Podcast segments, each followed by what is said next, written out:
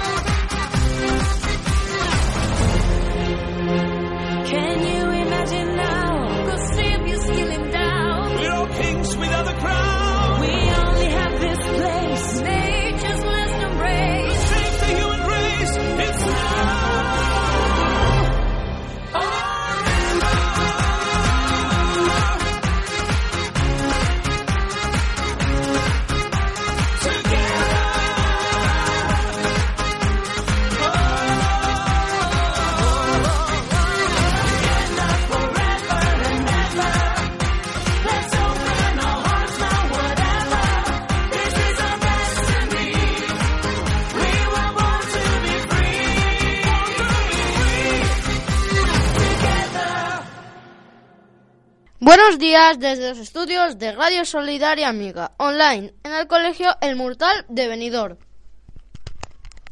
Somos los alumnos de Radio Solidaria Amiga Online y Radio Solidaria Children's. Hoy tenemos un invitado muy, muy especial en nuestro programa.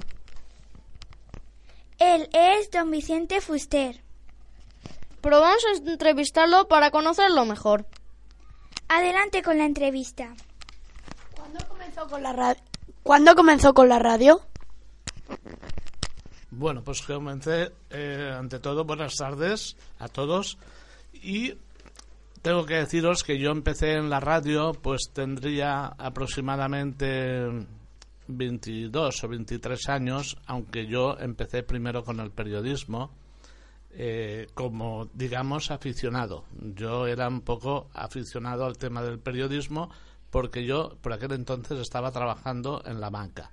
Pero de siempre me había gustado el tema del periodismo, el tema de la radio, y bueno, llegó un día que, mm, bueno, primero tuve la oportunidad de escribir durante un tiempo en un diario eh, local que se llamaba Canzali eh, y que durante mucho tiempo estuve siguiendo todo el tema deportivo exclusivamente.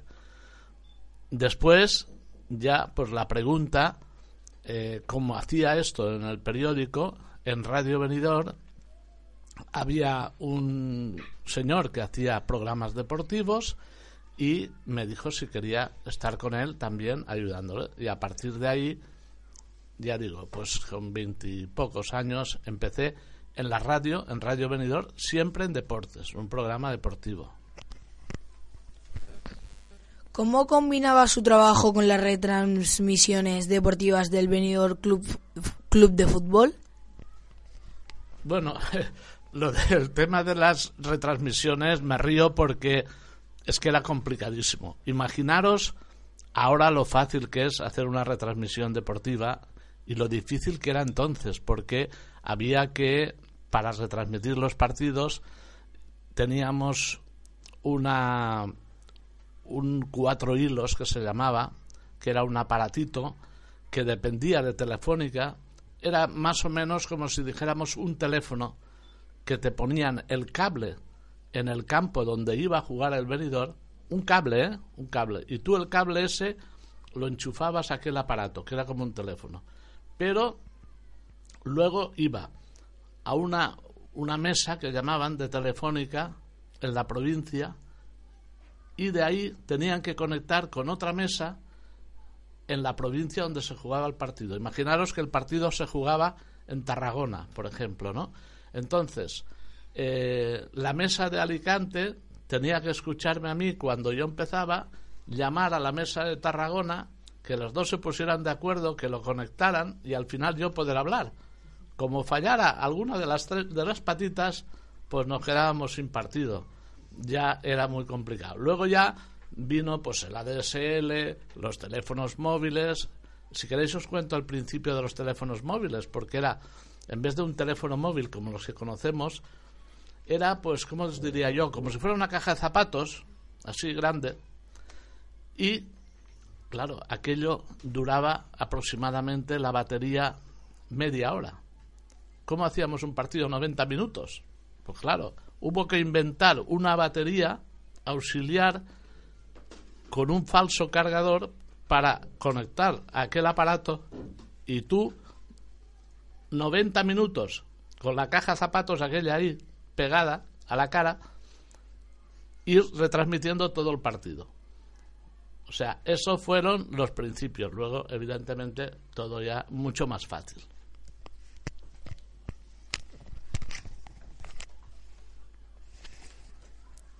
¿Cuál fue, el- cua- ¿Cuál fue la primera radio con la que trabajó? Bueno, ya, ya os lo he contado, Radio Benidorm, ahí estuve muchos años, más de 25 años, y últimamente, después también, cuando se inauguró la televisión eh, autonómica, Canal Now y Radio Now, estuve también trabajando para televisión y para Radio Now, que en Radio Now retransmitíamos también los partidos, más que retransmitir lo que hacíamos era un carrusel. O sea, eh, toda la segunda B se iba conectando con los campos y allí donde iba a jugar el venidor, pues yo estaba allí y iba informando minuto y resultado o cantaba cuando había un gol y tal. O sea, primero eh, en Radio Venidor, después en Radio Now y últimamente Onda Venidor. Trabajó para, para Canal No. ¿Cuánto tiempo? Bueno, pues en Canal Now fueron, quiero recordar, 15 años. Eh, tanto empecé primero en Radio Now, porque Radio Now se inauguró un año antes que Canal Now y a continuación en Canal Now. Bueno, pues evidentemente eso era totalmente distinto a la radio, porque allí lo que había que hacer era entrevistas o cubrir noticias. Por ejemplo, había un incendio, pues había que ir la cámara, el redactor a cubrir el incendio, luego eso, esas imágenes y tal, enviarlas, porque eso no salía en directo, se grababan, luego se montaban en Alicante y luego se enviaban a, a Valencia. Pero también, pues, eh, hubo que, que hacer de todo tipo de, de sucesos, de accidentes, de cosas desagradables, pero también pues estar en el Festival de la Canción o en el Festival de Cine de Alfaz o entrevistar, eh, no sé, a grandes deportistas, a Miguel Indurain o, ¿qué os diré? Pues imaginaros a, a cualquiera, futbolistas, deportistas, actores, actrices que venían por aquí. Incluso, pues eh, yo guardo también muy buen recuerdo de una entrevista muy especial que conseguí hacer a, en este caso, era Nureyev, el gran bailarín Nureyev, que vino a Benidorm y conseguí entrevistarle, cosa que no consiguió nadie más en aquel momento. Y, bueno, eh, Canal No me ha dado la oportunidad de conocer a gente muy importante, desde políticos a deportistas o actrices o actores. En fin, eso fue una experiencia también muy bonita dentro de, de mi vida. ¿Qué opina de que cerraran Canal No? Bueno, el tema de Canal Now, ahora parece que se va a abrir otra televisión autonómica y el tema de Canal Now mm, yo creo sobre todo que fue un tema político, más que nada. ¿Por qué? Bueno, pues porque os lo voy a decir. En principio, Canal Now era una, una cadena de televisión que trabajaba muy bien, eh, que se servía básicamente de nosotros, de los corresponsales, para hacer las noticias, con muy poco dinero. Luego, con el tiempo, cuando aquello empezó a crecer, eh, le dieron mucho presupuesto. Al haber mucho dinero y mucho presupuesto, se perdió, como por algún agujero, el dinero de esa gran empresa y al final pues lo cerraron porque dijeron que es que aquello era ruinoso. No fue ruinoso en sí Canal No, fue ruinoso la gente que administró y la gente seguramente que metió la mano allí. ¿En su casa escucha la radio? ¿Tú qué crees? pues claro, pues la verdad es que la radio es un medio que te permite hacer muchas cosas a la vez. Tú si en tu casa estás, por ejemplo, eh, pues no sé, tú imagínate que tu madre te dice, bueno, barre aquí el, el- el comedor y tienes la radio puesta, puedes barrer el comedor y escuchar la radio. Sin embargo, si quieres ver la televisión, no puedes barrer, o tienes que ver la televisión o tienes que barrer. Digo barrer como podría decir escribir o hacer cualquier otra cosa. La radio te acompaña mucho, tú vas en el coche y no podrías ir viendo una televisión, un monitor, si conduces, sin embargo, puedes escuchar la radio, las noticias, la música y demás, y para mí eso es la gran ventaja y de hecho la radio se renueva, pues ahora mucha gente lo escucha por internet, lo escucha por otros medios y antes pues era en los aparatos aquellos grandes, ¿os acordáis? Que la gente escuchaba la radio, pero eh, se ha ido renovando, pero yo creo que la radio no va a morir nunca. ¿Cuál es el periodista que más le gustó? Eh, me has preguntado de per- el periódico el periodista. Ah pero te refieres a de radio de televisión de prensa. Bueno pues eh, ha habido gente eh, muy buena. Todo el mundo yo por ejemplo he tenido la, la oportunidad de conocer a Matías Prats el padre no el actual. Incluso eh, vino a Benidorm a dar una entrevista al Lope de Vega y yo le presenté allí.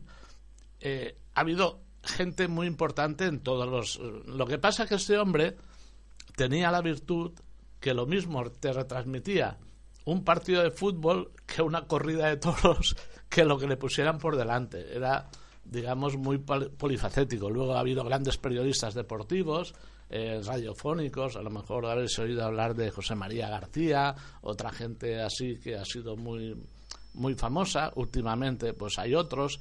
Y eh, en el tema de la política o en otros temas, pues también ha habido gente muy importante, ¿no? Dentro del periodismo.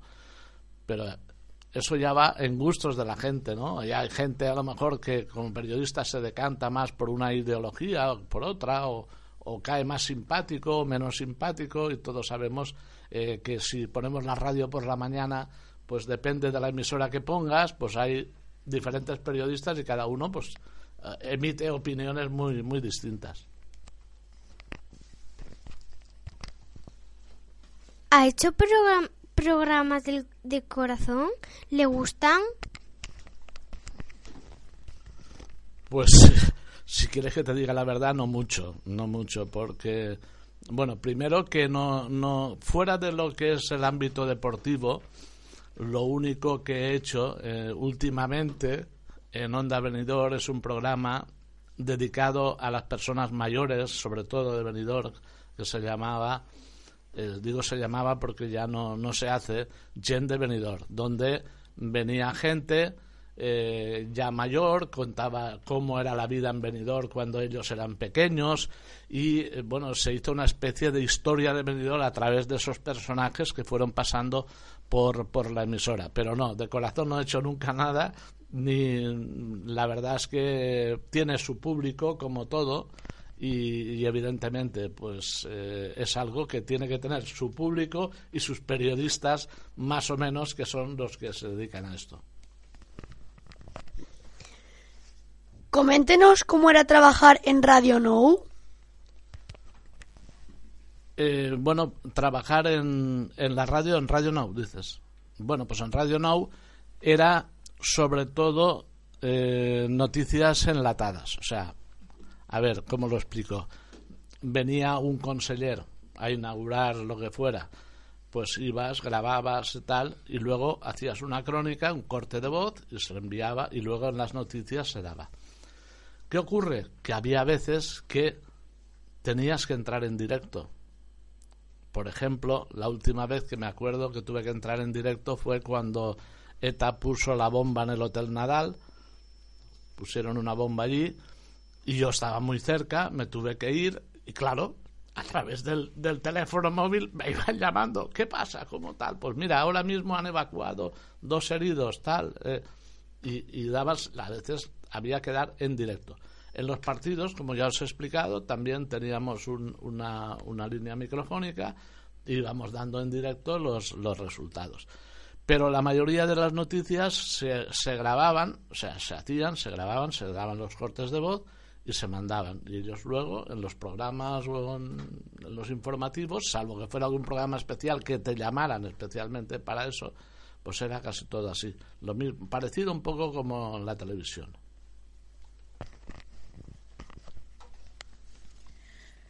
¿Tenías muchos compañeros?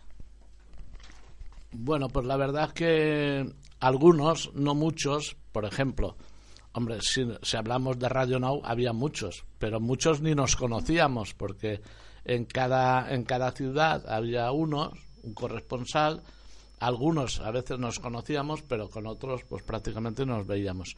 En Radio Venidor, pues eh, en principio éramos dos en deportes, luego me quedé yo solo y luego pues había otros que hacían los informativos y los musicales. Normalmente en Radio Venidor solíamos ser seis o siete y ahora últimamente pues en Onda Venidor pues dos o tres. O sea, dependiendo un poco de la emisora, la- los compañeros. Ahora, salvo eh, Radio Now, que allí sí que éramos muchos, pero ya digo, casi muchos no nos conocíamos. ¿Es muy difícil hablar de deporte? Bueno, difícil hablar de deportes. Yo te, mm, te haría una reflexión. Tú, por ejemplo, si vas a, si fueras a retransmitir un partido de fútbol, creo que cualquiera de vosotros podría hacerlo, ¿no? Pues eh, ha sido gol, eh, era fuera de juego, era tal. Pero imaginaros que es un campeonato de taekwondo, de esgrima, de baloncesto, de balonmano. Tienes que saber un poquito de cada deporte para al menos no meter la pata. Claro, porque eh, pues el tenis, eh, el vóley. Eh, son tantos los deportes que, que tienes que ver y algunas veces retransmitir que tienes que saber un poco de todo. O sea, no es que yo haya jugado a todo, pero me he tenido que empapar un poco de todo, porque si no, claro, ¿qué dices? Vas a un partido de voleibol, dice, eh, bueno, pues la jugadora número 3 ha metido gol. No, ha hecho un punto, ha hecho un bloqueo. hecho- o en balonmano pues, hay diferentes eh, técnicas, tácticas, y tienes que saber un poquito de todo, porque si no es muy, muy difícil. ¿Cuántos deportistas has conocido en este tiempo de radio? Eso sería imposible de contestar porque eh, muchísimo, ¿no? Si te refieres a los famosos, ten en cuenta, por ejemplo, que a Benidorm ha venido muchas veces la Vuelta Ciclista a España. Eso te ha permitido poder ver y hablar con, con grandes ciclistas. Eh, en Benidorm, por ejemplo, pues han venido muchas veces la selección española de fútbol, la sub-21. Por ejemplo, Gerard de Lofeu, que el otro día metió el gol y, hizo el penalti, pues en Benidorm ha, jugado varias veces con la sub-21 o la sub-18. Eh, hay, eh, ya digo, deportistas, pues prácticamente del mundo del motor, también muchos, sobre todo del mundo de los rallies. ¿eh? Eh, el- los rallies han sido uno de, uno, uno de los deportes que, que he seguido mucho, ¿no? Y entonces, eh, pues bueno, de todos, de todos. Sería imposible enumera- enumerarlos a todos porque ha habido muchísima gente eh, con la que he podido hablar, con la que he podido conversar y sobre todo, pues eh, saber un poquito más de, de su historia, de su vida, de sus éxitos.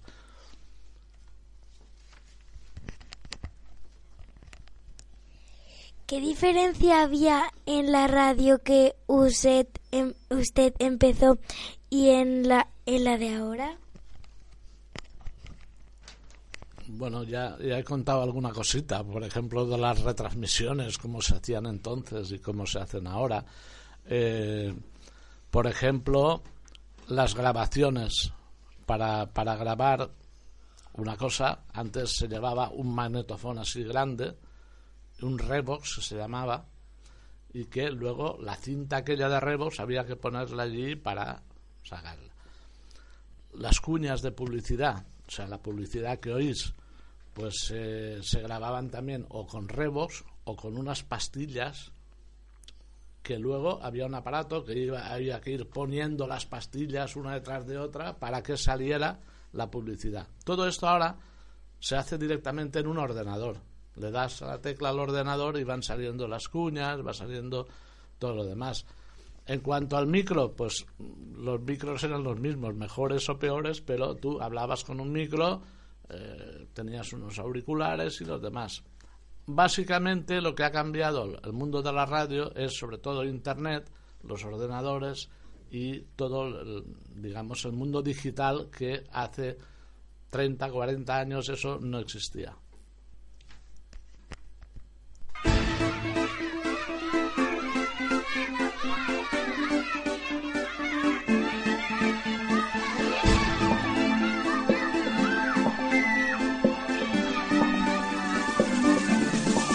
¿Quieres escucharnos? Somos Radio Solidaria Amiga. Tu radio en Internet. Escúchanos.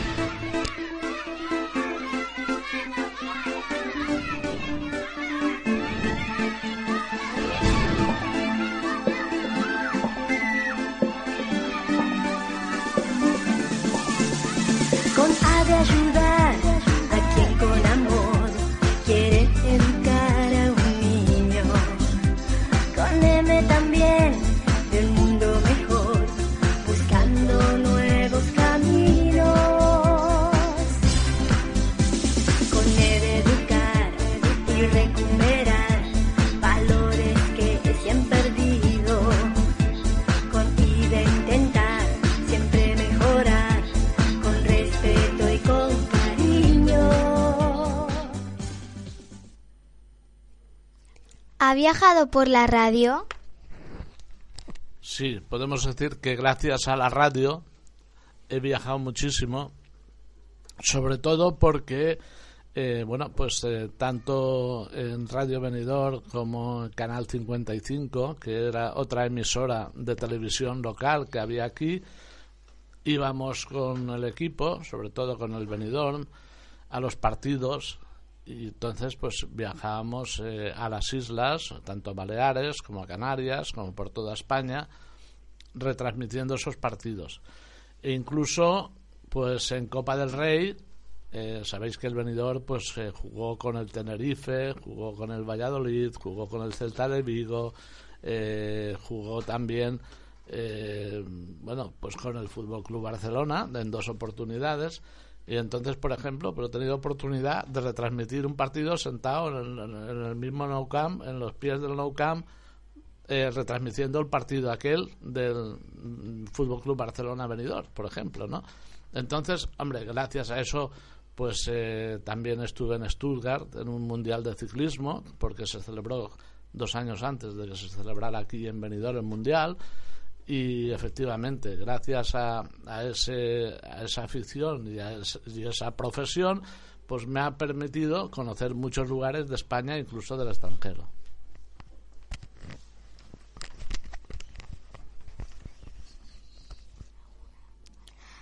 ¿Algún anécdota de un día de emisión? Eh, ¿Cómo es un día de emisión, dices? Anécdota de, de las retransmisiones.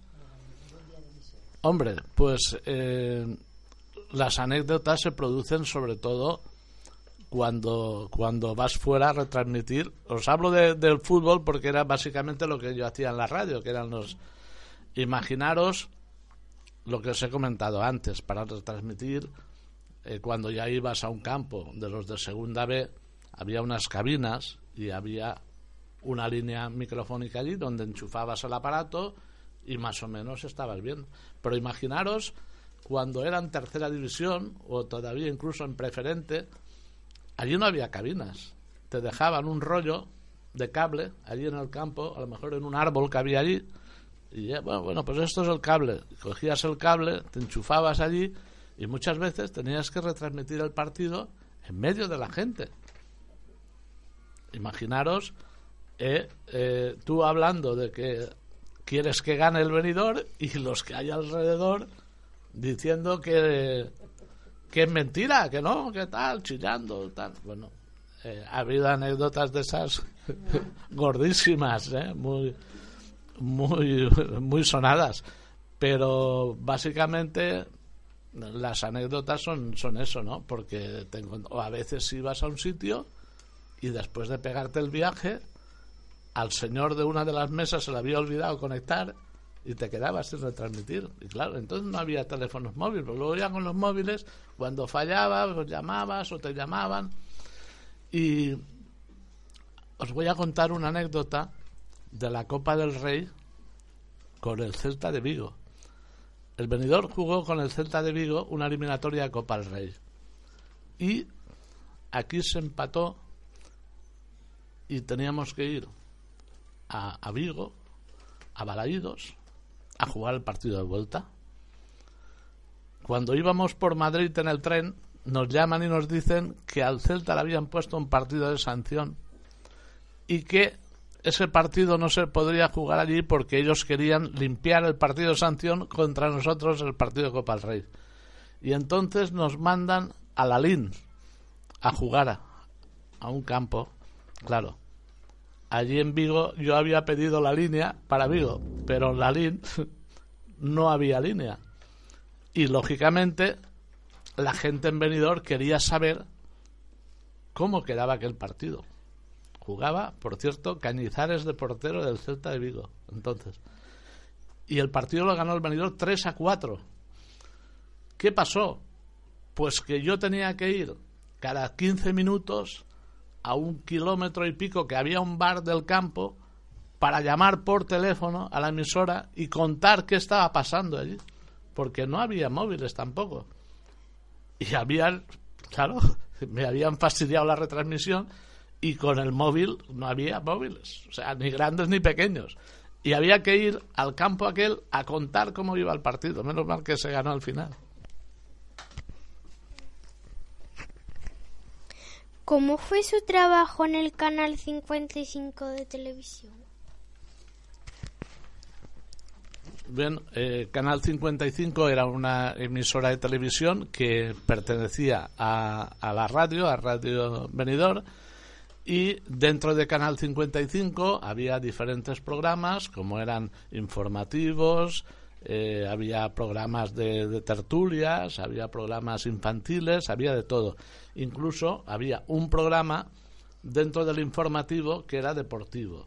Yo contaba cada día eh, pues, la última hora de los equipos de la comarca, del, ba- del baloncesto, del voleibol, del balonmano y luego todos los lunes había un programa que se llamaba Tercera Parte, como el que yo hacía en Onda Venidor de Deportes, donde se hacían los resúmenes de todo lo que se había, pas- había pasado el fin de semana, incluidos los partidos que el Venidor jugaba afuera, que habíamos ido y que el lunes ya montábamos y dábamos.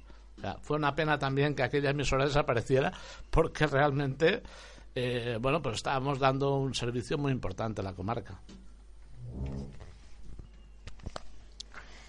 ¿Cuántas horas necesitaba para prepararse su trabajo?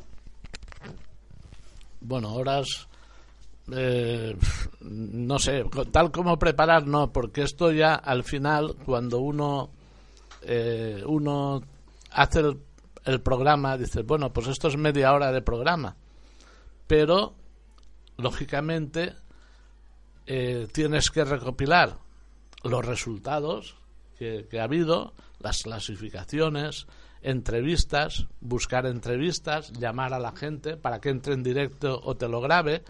Y, y eso exige, yo no sé cuántas horas, pero mucho tiempo seguro. Y luego también, bueno, pues eh, el- ese último programa que estuve haciendo, que se llamaba Gen de Benidorm, pues lo mismo, pasaba un poco como aquí. Había que localizar al protagonista, ver si podía ir, llamarle mm, para ver si iba y estar pendiente de él hasta última hora para que apareciera eh, y pudieras hacer el programa. ¿Dónde buscaba la información de las noticias que después contaba? Bueno, la mayoría de ellas la- me, me las hacía yo. O sea, eh, si yo iba al partido, lógicamente, pues yo contaba luego lo que había visto en ese partido. Los partidos donde yo no había estado, pues llamaba a la gente para que me mandara las crónicas, los resultados y demás, para contarlos. Y eh, luego, pues, eh, por ejemplo, con, si hablamos ya de Canal Now, de la televisión o de la radio, lógicamente, pues eh, siempre te avisan y te dicen, oye, mañana hay una rueda de prensa, viene este conseller, hay tal, hay una inauguración. Y cuando eran improvisos, pues eh, tenías que estar muy pendientes de, de, las, de la gente que te llamaba y que te decía, oye, ha habido un incendio allí, o ha habido un accidente, ha habido... para ir y grabar y luego poderlo contar. ¿Alguna vez se le ha olvidado algo que tenía que decir en un programa? ¿Qué hizo? improvisar. En la radio hay una cosa que se llama improvisación. Porque, eh, bueno, cuando tú no te acuerdas de una cosa, vas, la buscas, pero si estás en directo, eh, lo lógico es que es- iba a hablar de esto, no me acuerdo ahora lo que era, y sales por otro lado, le dices, bueno, pues, eh, o luego lo contamos o tal, y haces una pausa, pones una, una cuña publicitaria y mientras sales, lo buscas, lo miras y luego lo cuentas. ¿Quién preparaba los guiones de los programas? Normalmente los guiones los, hacía yo. Yo era el productor, guionista, presentador, eh, todo en uno, ¿no? Porque eh, eso ocurre cuando es una, una emisora grande. Normalmente los presentadores que veis en televisión lo único que hacen es leer un aparato que hay enfrente que tú no ves que se llama el prompter. El prompter eh, va saliendo todo lo que ellos van leyendo Y esa información no la han buscado ellos, ni la han hecho ellos. Ellos son meros presentadores. O sea, que cambia mucho lo que es un presentador de televisión, que lo que hace simplemente es leer lo que le han escrito, que un periodista que, que trabaja para la radio y se busca sus noticias y, y las comenta.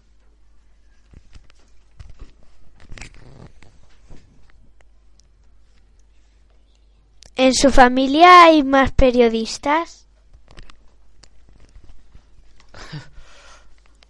Eh, en mi familia, mm, periodista, periodista no. Mi hijo también eh, le ha gustado siempre.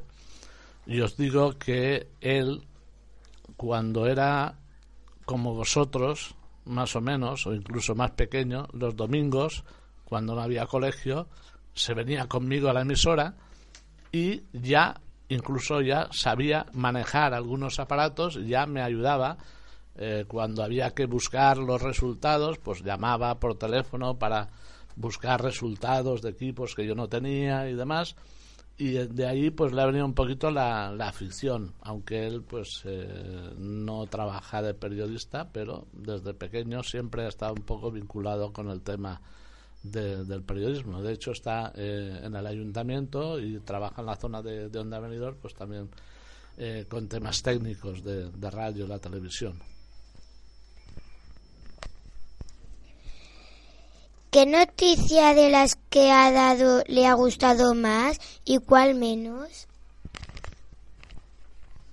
Pues hombre, eh, evidentemente cuando tú hablas, eres sobre todo periodista deportivo y hablas de las victorias de tu equipo, eh, sobre todo cuando son cosas importantes, pues te alegras mucho.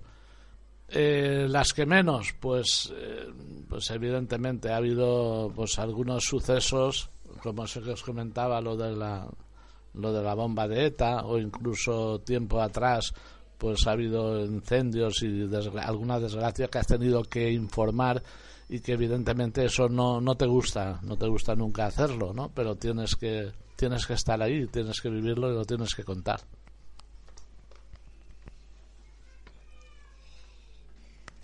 ¿Cómo se prepara una buena entrevista?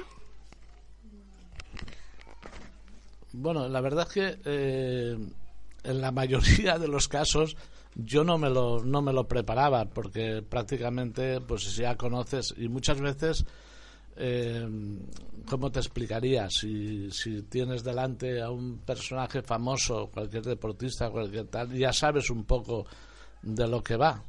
Y como veis ahora pues eh, antes me, me preguntaba si había hecho programas del corazón. Eh, digamos que la antítesis total de lo que son las entrevistas es eso que veis.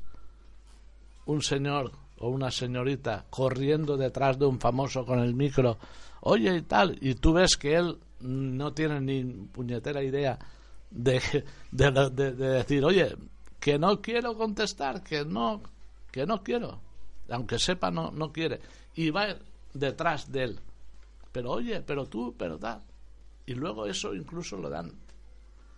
O sea, yo cuando hacía una entrevista, mira, yo he entrevistado, ¿qué te diré? Pues, pues a Lolita, a, a Julio Iglesias, y siempre, normalmente, Julio Iglesias lo único que te pedía que lo sacaras de aquí, del lado bueno, porque no quería que lo, grabáramos de ese lado y tal, bueno. Eh, pero lo normal es que cuando tú le, eh, le dices a, a, a un- a una persona famosa, oye, mira, ¿te importa que, que hable contigo y tal? Y a lo mejor te dice, bueno, pues espérate a que termine el concierto, luego tal, luego te atiendo, y te atiende perfectamente. Lo que no puedes hacer es cuando sale de su casa a comprar el pan con los pelos eh, eh, colgando, ir con el micro, poniéndole el micro detrás y tal. Y, eso verdaderamente a mí me, me repatea mucho, ¿no? Porque dices, oye, esto, ¿esto de qué va? Pero bueno, esto es lo que es también un poco el tipo de periodismo que ahora parece que a alguien le gusta, pero esto realmente no, no, es, no es demasiado normal.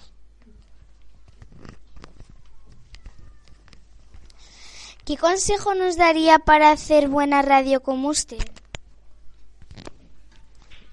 Bueno, yo no sé si he hecho buena radio. Yo he intentado hacer lo que a mí me gustaba, lo primero que tenéis que tener en cuenta es si esto realmente os gusta. Y si os gusta, si os gusta, pues tenéis que poner eh, todas las fuerzas en hacer algo que os guste. Porque lo más bonito que hay en, este, en esta vida es trabajar en lo que a uno le gusta.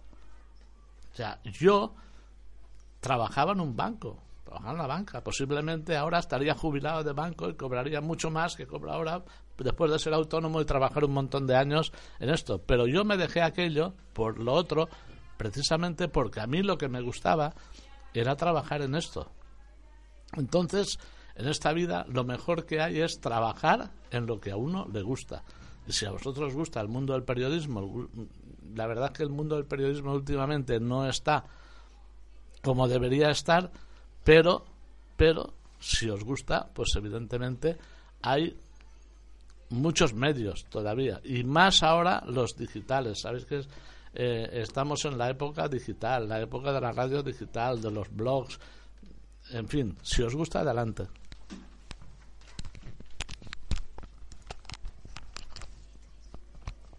¿Qué otro programa le hubiera gustado hacer? menos del corazón, seguramente cualquiera. Bueno, eh, yo la verdad es que de ese último programa que estaba haciendo, que es Gen de Venidor, estoy muy satisfecho. Porque me ha permitido sacar muchos testimonios que había gente que no conocía. Y de hecho, pues ahora mismo lo que estoy haciendo es trabajando en un libro que va a recopilar esos 100 programas de Gen de Benidorm para que el día de mañana se queden ahí, los programas resumidos en un libro con fotografías de esos 100 personajes. ¿Cuántas entrevistas le, ha- le han hecho en radio? Bueno, yo creo que esta es la, esta es la primera, me parece, ¿eh? de las que me hayan hecho en radio. Hombre, alguna vez pues, eh, me han llamado muchas veces de otras emisoras, pero sobre todo para preguntarme cosas que yo había visto, sea de noticias en general o de deportes, y te llamaban de otras emisoras para...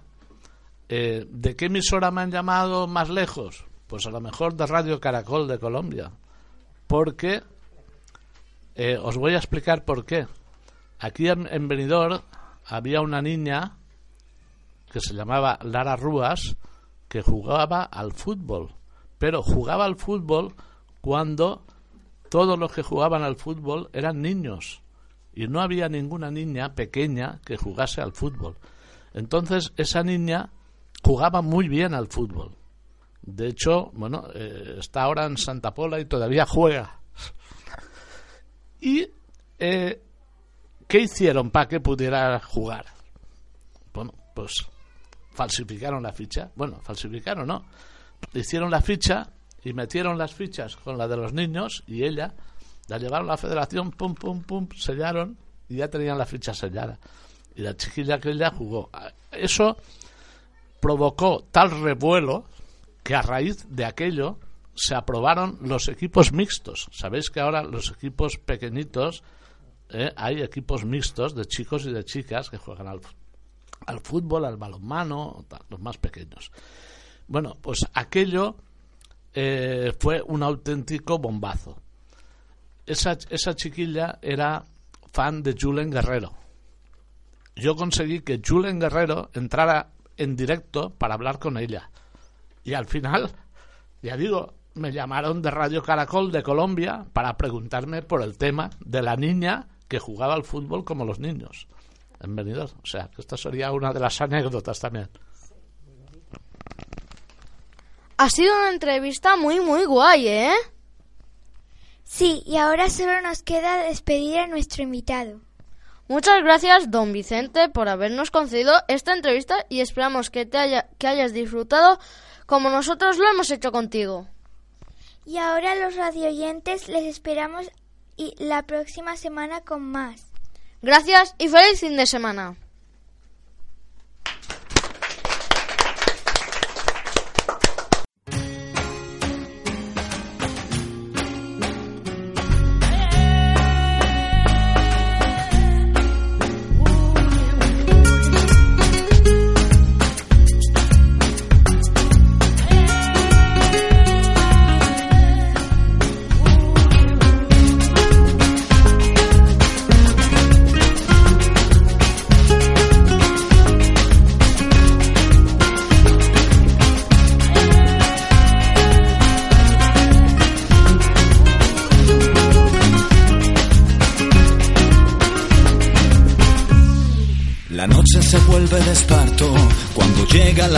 Despedida, hay un hueco a medida para el polizonte. Se marchó lejos de su casa, con el corazón en rodaje. A cambio de ese pasaje, vendió su alma al diablo. Hoy de nuevo le vi pasar, algo triste pero amable, siempre infatigable, tras el pan y la sal. Hoy de nuevo le vi pasar, Tenía los ojos alegres, alguien le dio noticias breves de su pueblo natal. el pecado de ser africanos en Madrid. Abrí los ojos para ver que no llega el sol aquí. El pecado de ser ébano, sangre y marfil. Si miras bajo tu piel, hay un mismo corazón.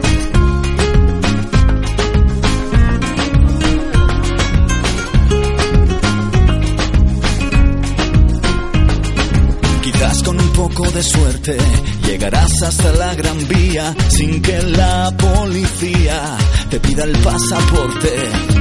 Si la luna está de su parte, por ventura tendrán su cama hecha de hojas y ramas en la plaza de España. Hoy de nuevo le vi pasar, algo triste pero amable, siempre infatigable, tras el pan y la sal.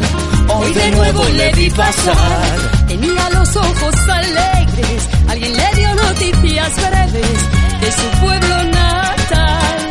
el pecado de ser africanos en Madrid.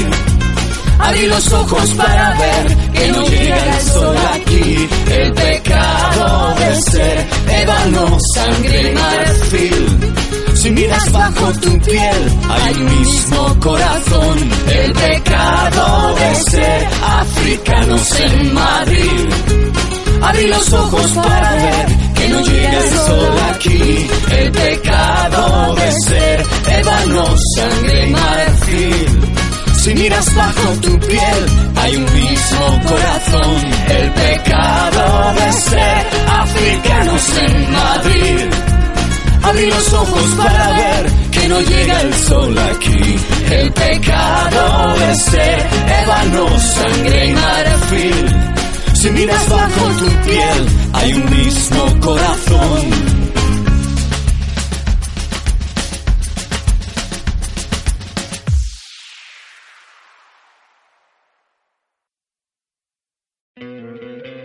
¿No te encantaría tener 100 dólares extra en tu bolsillo? Haz que un experto bilingüe de TurboTax declare tus impuestos para el 31 de marzo y obtén 100 dólares de vuelta al instante. Porque no importa cuáles hayan sido tus logros del año pasado, TurboTax hace que cuenten. Obtén 100 dólares de vuelta y tus impuestos con 100% de precisión. Solo con Intuit TurboTax. Debes declarar para el 31 de marzo. Crédito solo aplicable al costo de la presentación federal con TurboTax Full Service. Oferta sujeta a cambios o cancelación en cualquier momento.